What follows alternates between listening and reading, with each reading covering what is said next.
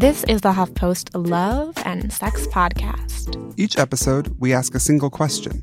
Then we look to experts and listeners like you for the answers. This episode contains explicit content. Please proceed with caution. I'm Noah Michelson. And I'm Carina Kolodny.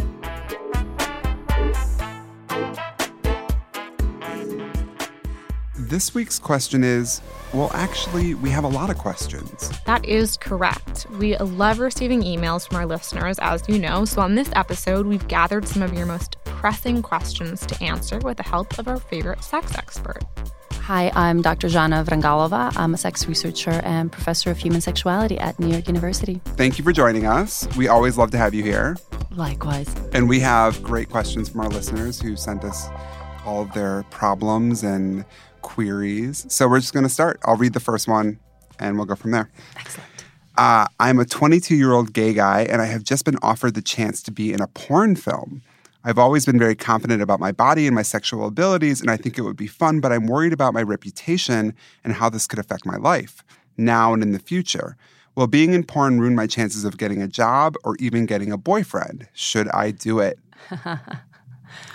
Well, I don't think we can tell you whether you should do it or not. That's a decision you're going to have to make for yourself. Yeah. But there are certain things to consider, right? So, will it ruin your chances of getting a job? That depends on what kind of job you want. Yeah. Certain jobs, most definitely. If you want to work for Goldman Sachs, you know, yeah, if someone might... found out about starring, starring in a porn film, probably not um, the best idea. Right. Uh, if you want to run for office, someone's going to find that, dig it out, and hold it against you.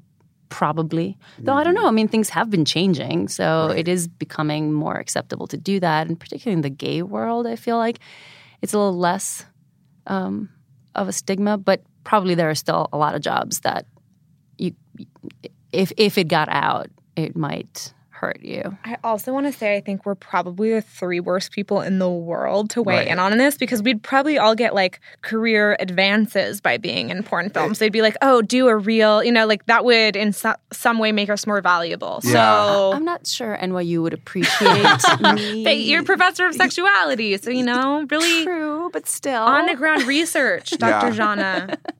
I don't know about that. But. I do think, yeah, again, we can't make the decision for you, but I do think that it can have a lot of consequences that maybe people don't think about. They think in the moment it's fun. I'm going to make a couple thousand dollars, maybe if you're lucky, and this could be great. But I think we've seen a lot of instances where it comes back to bite people and they think, True. You know, I mean, it, it, which is why I think it's very important to think about what you want to do with your life yeah. at this point. There are many professions that these days, you know, you could totally live your life without ever being harmed by that mm-hmm. one appearance. In a, you know, if you're any kind of freelance artist, writer, photographer, you know, yeah. anything like that, that will probably not not uh, matter. If you're, I mean, again, I, I don't know what kind of jobs this person has as an option, but yeah, there you're you're a stylist, you're you know I don't know so many things, journalist, mm-hmm. right? Probably wouldn't matter. So it really depends.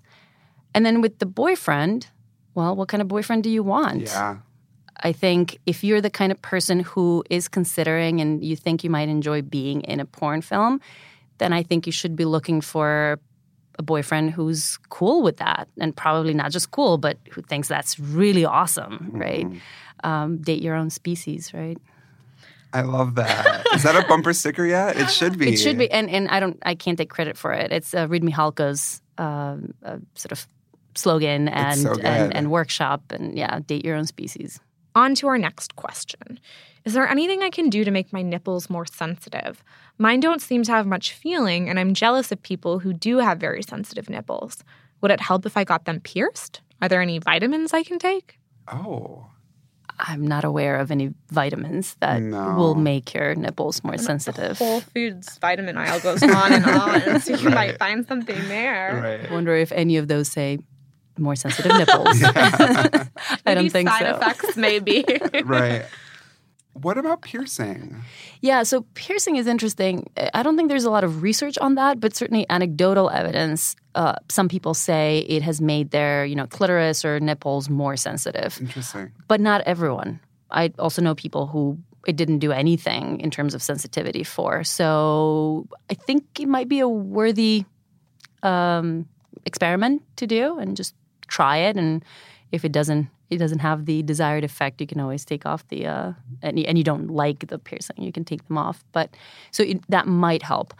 But I also want to say, if your body doesn't work that way, it's totally cool. Mm-hmm. I'm sure there's a lot of other parts of your body that do, you know, get aroused and are sensitive. And so focus on those. We're all different. There's no one rule that says everyone's nipples have to be sensitive. There's a lot of people who don't really enjoy having their nipples stimulated and they're having amazing, fabulous sex. Totally. Now, you guys, our next question has a lot of nuance to it. The listener writes I'm a kinky girl, and I'm not shy about having sex with someone if I have a past with them. But recently, I found that after a couple of hookups, they will ghost on me. Some of them I considered friends, and despite that, I thought our sex was bomb enough to keep hooking up. Even though I'm not asking for a relationship between anyone, I would still like to have a consistent sexual partner. So, how do I get my cake and eat it too? And what am I doing wrong with the men who suddenly ghost on me? The listener also states that she's worried guys fade away because she's too kinky and, quote, therefore too slutty and risky to form something consistent with. At the same time, she's worried she's too engaged and it makes guys think that she wants more than a sexual friendship. Yeah. Um, I mean, there's there's a lot going on here, and uh, without exactly knowing who the people are that she's been hooking up with and she's had these experiences with, it, it's kind of difficult to know exactly what is going on there. But is it possible that uh, she's too kinky or slutty or too engaged and passionate, and that's why they freak freak out? Possible, mm. I suppose.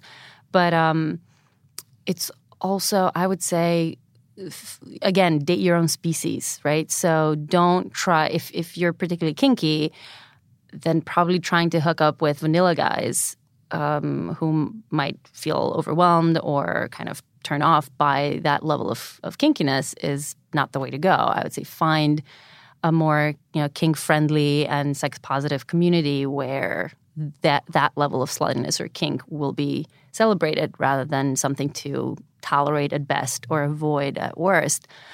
I would say also maybe negotiate those kinds of things ahead of time. Mm. So be kind of upfront about the fact that you're fine with casual sex, but you are looking for something that is you know somewhat somewhat consistent um, and look for people who are interested in that. It's not going to prevent people all of a sudden you know saying yes and then you know going ghost on her, but I think it might to some extent. It seems to me, you guys, like we are in a weird time now, though, where people don't exactly know how these sort of relationships can work. Because we've seen like you know moving away from just you have to be in a relationship to have sex.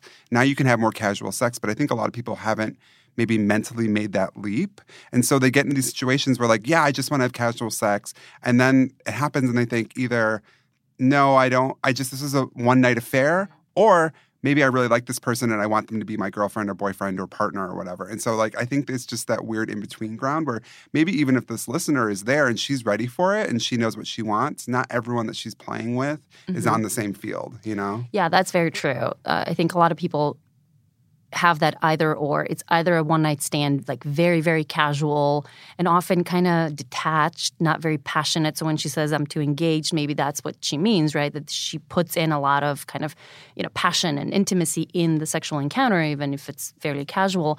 But a lot of people are not capable of having this intimate and passionate and and sort of uh, you know uh, engaged casual sex that goes on for more than once or twice. So absolutely, that's that's another option, which is why I think finding a more sex positive community that celebrates these types of casual intimacies that are not either or is probably the way to go for her. So, yes, you can totally have your cake and eat it too. You just have to find the right people. Yeah, find the right, the right cake. cake. the right cake, exactly. Our next question is I consider myself vers, but for the last four years, I've been a total bottom because my boyfriend is a total top. For my birthday last month, I convinced him to try switching. We didn't get very far because my boyfriend didn't like it, but I really want to top more. He says it hurts and it's just not his thing, but I think if we kept trying, he could warm up to it. I don't want to be just a bottom forever, but we also don't want to open up our relationship. What should we do? so hard. Rock in a hard place. Yeah. Literally.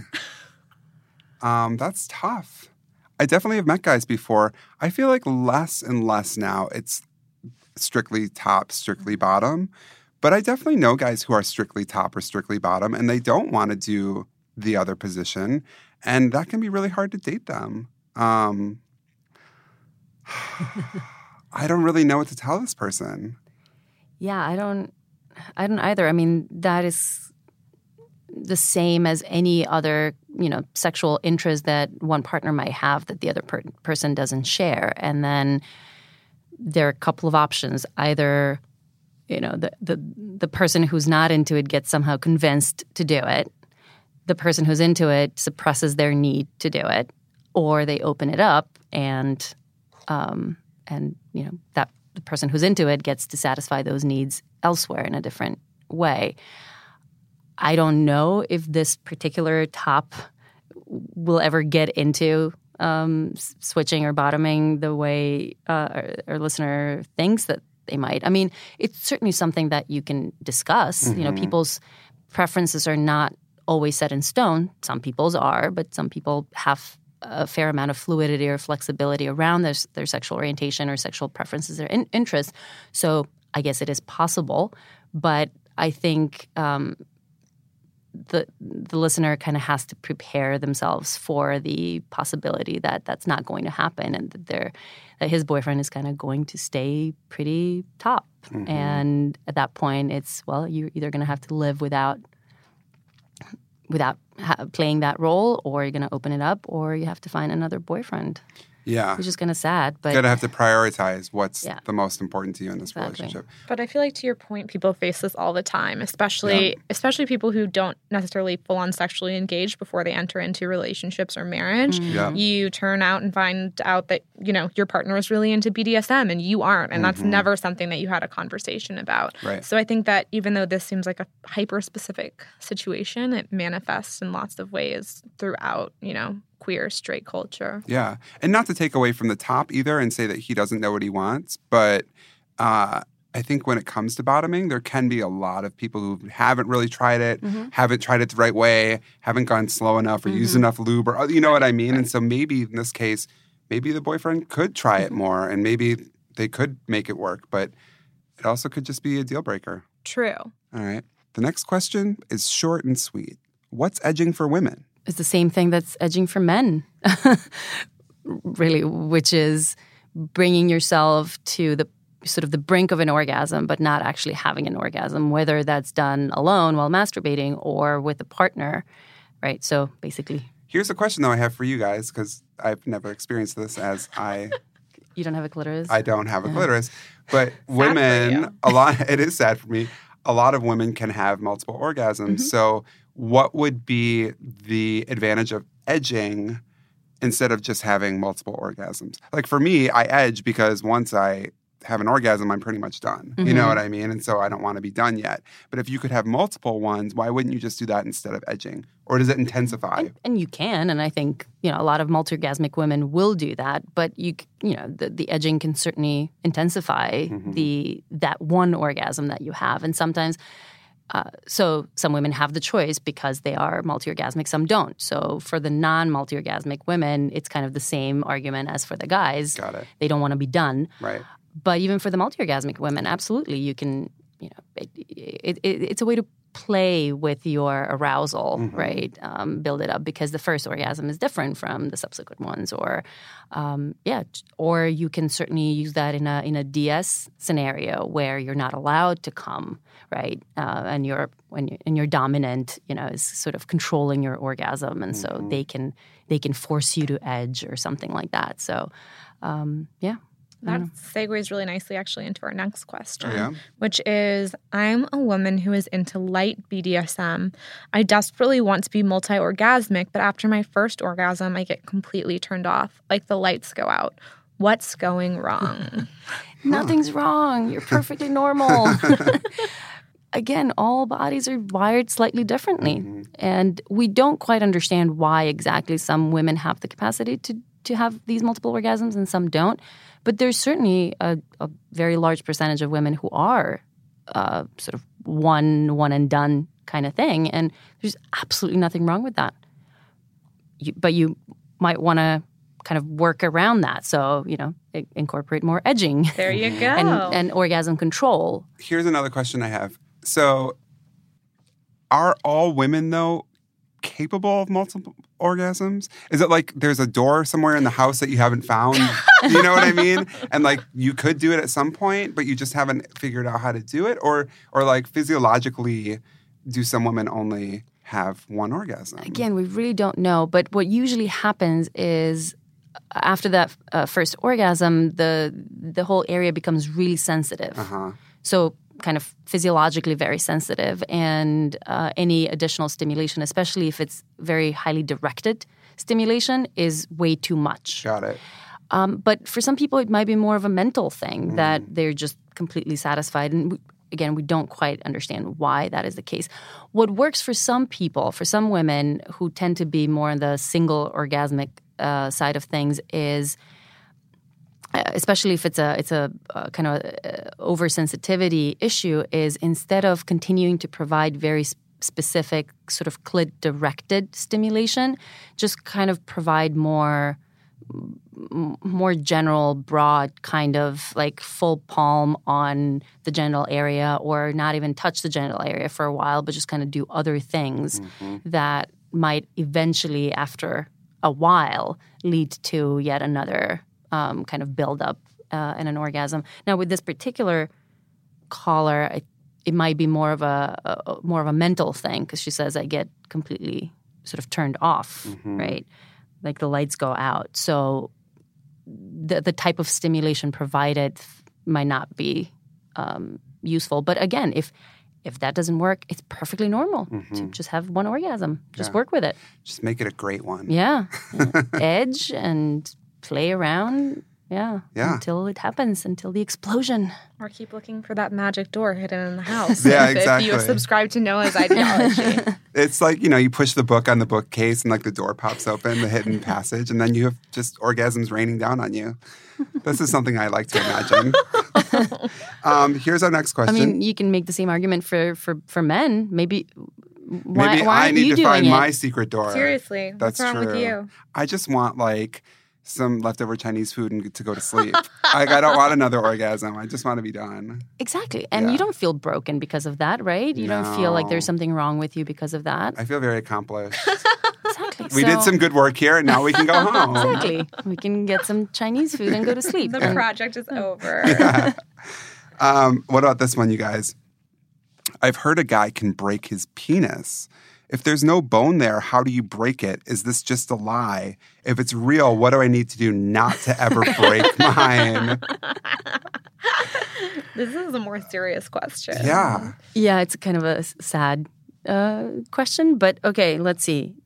It's true, there is no bone there, uh, but it is not a lie. You can break your penis.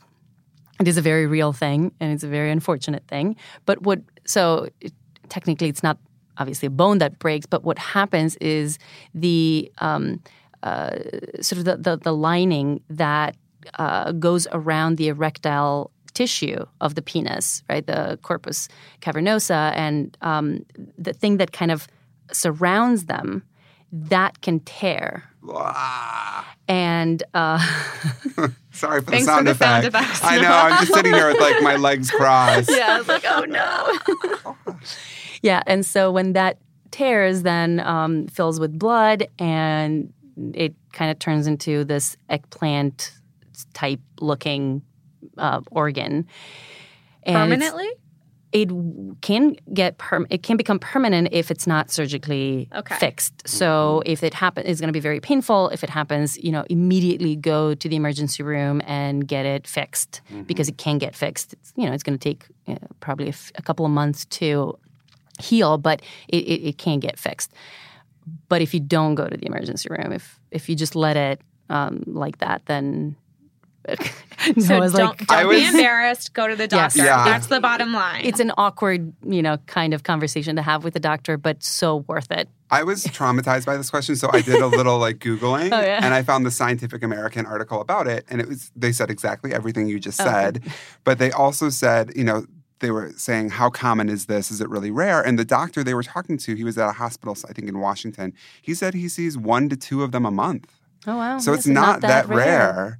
So, people, if you're having sex, just you know, be careful. Also, don't be shy because if it's not that rare, you're going to go mm-hmm. to the doctor all yes. freaked out, Chances and he's going to be like, "Yeah, no, get in line, buddy. like, get in line." But yeah, they said get it repaired immediately. Yeah.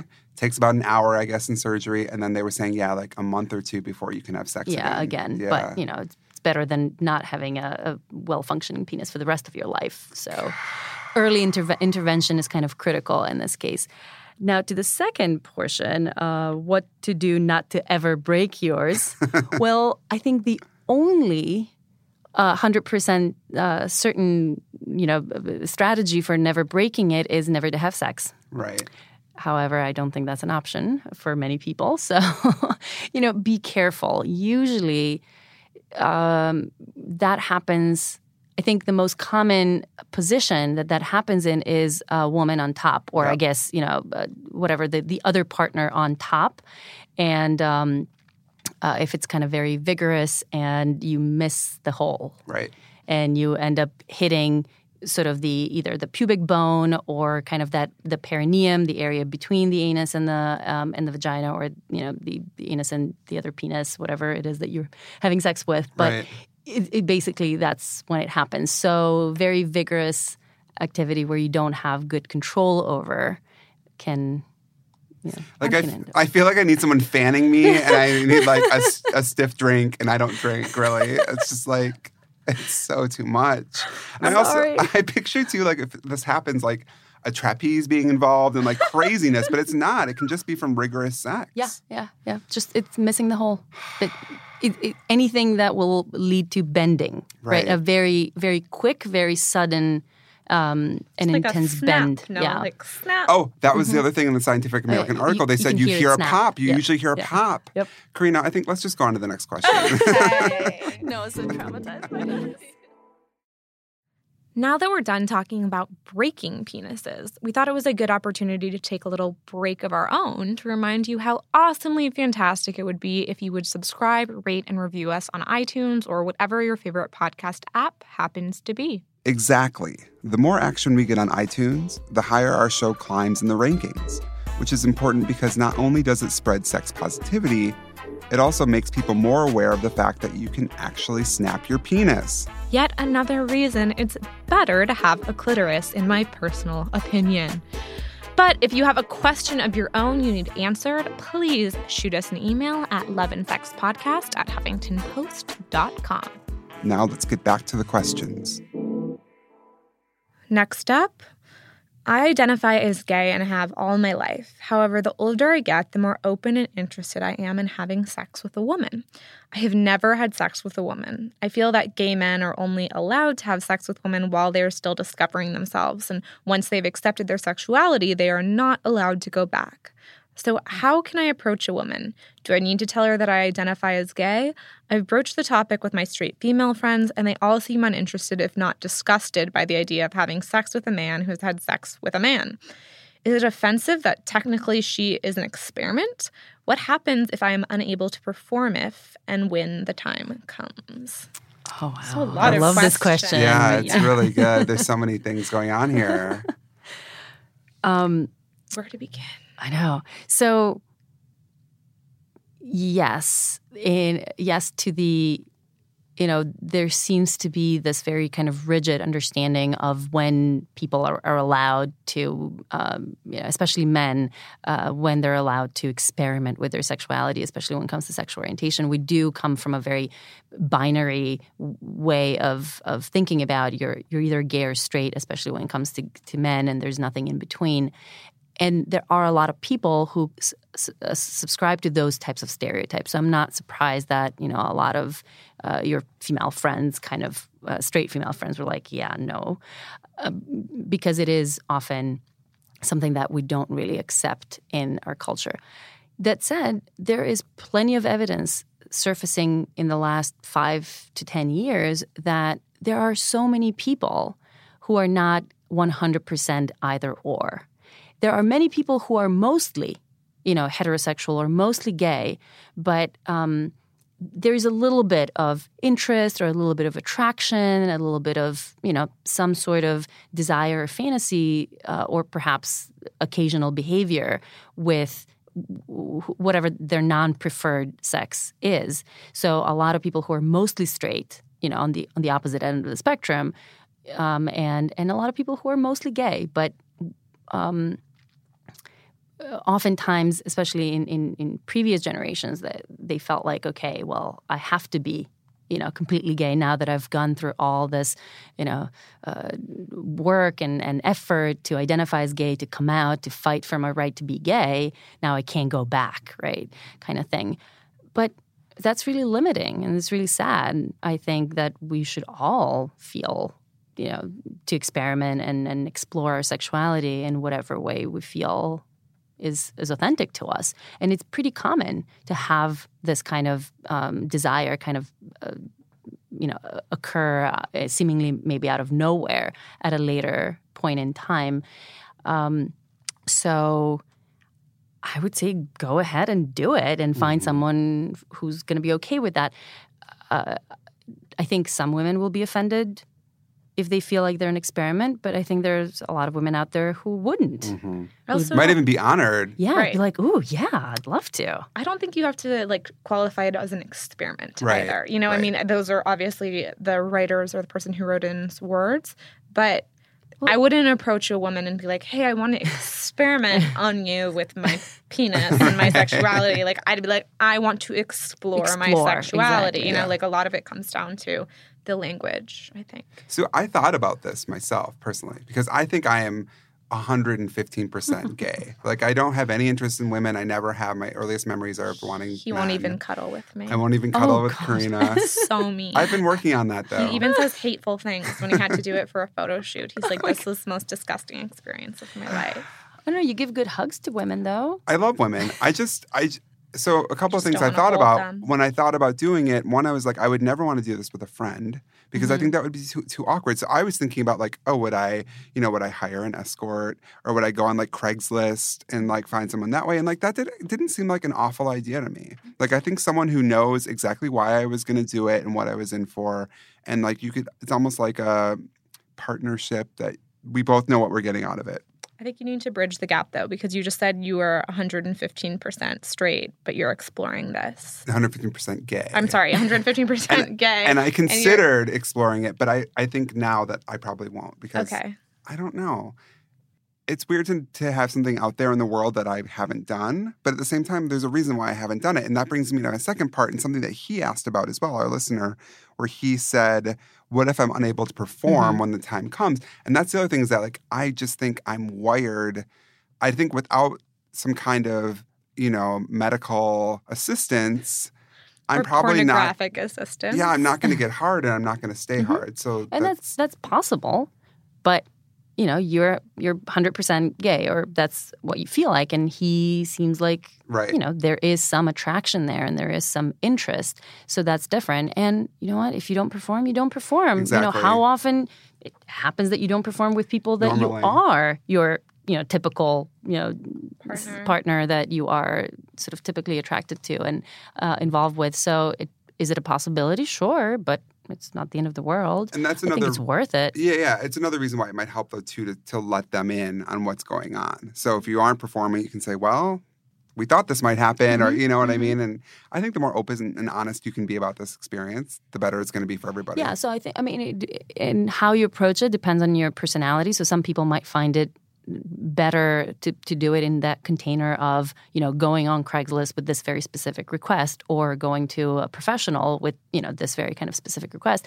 And you know maybe maybe in this listener's life maybe for him it would be more interesting to hook up with someone he actually does know mm-hmm. in real life who's he who he's found attractive and um, i would probably let them know i mean again it depends on what the situation is i might let them know uh, about that, or I might tell them that I'm not very experienced mm-hmm. with women in general, that they need to take it easy with me, or something like that. Mm-hmm. Or, uh, but I would certainly, if there's no potential for a long term relationship, I would probably want to make that clear. So not promise them, you know, long term love when you're looking for for some sort of casual type experience. But yeah, I think framing it as exploration of your sexuality is, is totally legit. I yeah. mean, it's, it's a great thing to do, and there are people who and want want that kind of relationship. Also, you know, you're never too old to try something, especially yeah. if it's something that you've been thinking a lot about. Like, why? I don't think you should withhold that from yourself just because mm-hmm. you're worried about what people are going to think, or or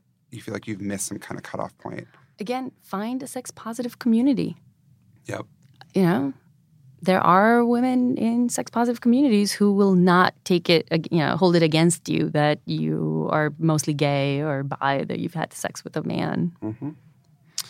Um, this next question, this one is, I don't know. I felt bad after I read this one. I have type 1 diabetes and I wear an insulin pump. This device is very similar to a pager and it connects to my stomach similarly to a band aid. I'm writing because I recently had an incident with a guy I was messing around with. I've never considered my condition a disability, but he did. Before we started getting serious, I mentioned my pump because I usually keep it in my bra and I wanted to give him a heads up. Sounds good. Needless to say, he was not impressed. He actually started dry heaving because he was so disgusted by my condition, and then he ran out of the apartment. I have spoken to many of my friends about this experience, and they all assured me that it was just him being off. But was any of this my fault? When is the proper time to bring up something like this? Was my description about my condition not clear? I would like to hear or discuss more on this topic as it's been bothering me ever since the event, as it should. Yeah. What a jerk. Yeah. That's all I can think is what an ass. Yeah. It doesn't sound like you did anything wrong. No, in fact, it sounds like you did everything right. Yeah. You gave him heads up, and it doesn't seem like a disability, a particular disability to me. And even if it was, I mean, anyone who dry heaves at any moment is just an asshole and needs to go. Also, over over something like this. Yeah. It seems like you're so confident and mm-hmm. comfortable with right. this device. And I would hate for one douche to yeah. change that for you yeah. because there's absolutely no reason to let the way that one person behaves based on whatever issues that they, they have, have. Yeah. inform the way that you're going to feel about your body and whatever quirks or eccentricities might come with it. Yeah. Yeah, that's oh my god. What an asshole. And I, I feel Seriously. like I also feel like she did tell him at the right time. Mm-hmm. It sounds like she did it, you know, after they'd been hanging out for a little bit, but before they actually hooked up. And that seems like a very appropriate time to bring that up. Yeah. Yeah. yeah absolutely. I, I wouldn't do anything different. No. I would just, you know, uh, think of this as his issue and his problem. And again, even if that is something that bothered him in some way, the reaction of right. dry heaving and then running out of the apartment, that's just rude. Yeah. Like, okay, if that's not your cup of tea, cup of tea, okay, fine, but there's a there's a much better way to communicate that, right, with with a person. Um, so uh, you know, is it possible that she'll meet someone else in her life for whom that will be a problem? It's possible, but we all have, you know, some, something about what we look like or what we act like that someone is not going to find attractive. Mm-hmm. So, um, but yeah, there's nothing wrong mm-hmm. with what you did. Yeah, there's a bad apple out there all the time. Yeah. You know, you just run into them once in a while. You're fine. You're awesome. Yeah. Be our friend. As always, thank you to Dr. Zhana for joining us today and helping lend insight to some of our fantastic listeners' questions. Thanks for having me. Yay! That's it for this week's episode of Love and Sex. Which actually coincides with a sad ending, but also a new chapter for our podcast. Yeah. Our amazing producer, who's been with us since we started this podcast in a closet, is abandoning us. AKA taking an awesome new job elsewhere. Woohoo! So before we sign off from the episode, we wanted to bring Caitlin Baguki, our producer, on and get a sense of what she's learned from sharing in our sexually charged antics over the last year and a half. So, without further ado or tears, Caitlin, what will you take away from this wild ride? Well, I've learned a lot. And even in this last episode, I had no idea you could break your penis. Yep. I've learned a lot of things that really surprised me. But I think the thing that I'm going to take away is what Zhana said about dating your own species. And I just, I love that. And I think you know, date your own species, be friends with your own species. And we've met so many people that feel like they're strange or alone or into something weird. But I, I really do think like there's a there's something for everyone and and I just love that we've been able to sort of connect with those people and explore things that bring people together as maybe outside of the norm as they might be considered. I agree 100%. And it's been an absolute honor and privilege to work with you as our producer. We could not have done it without you. I've loved working with you guys. You're the best. And I can't wait to keep listening. We also want to thank our guest, Dr. Zhana, for helping us out, and also to Caitlin for producing the episode, and our editor, Nick Offenberg. If you have a question for us or a story you'd like us to investigate on a future episode, please send us an email, loveandsexpodcast at huffingtonpost.com. You can also find us on Twitter at HuffPostPodcast. We'll be back with another episode soon. Caitlin, take it from here bye. Not I. It's more like bye. Like, bye. Bye. Like really, really put something in. I don't know if I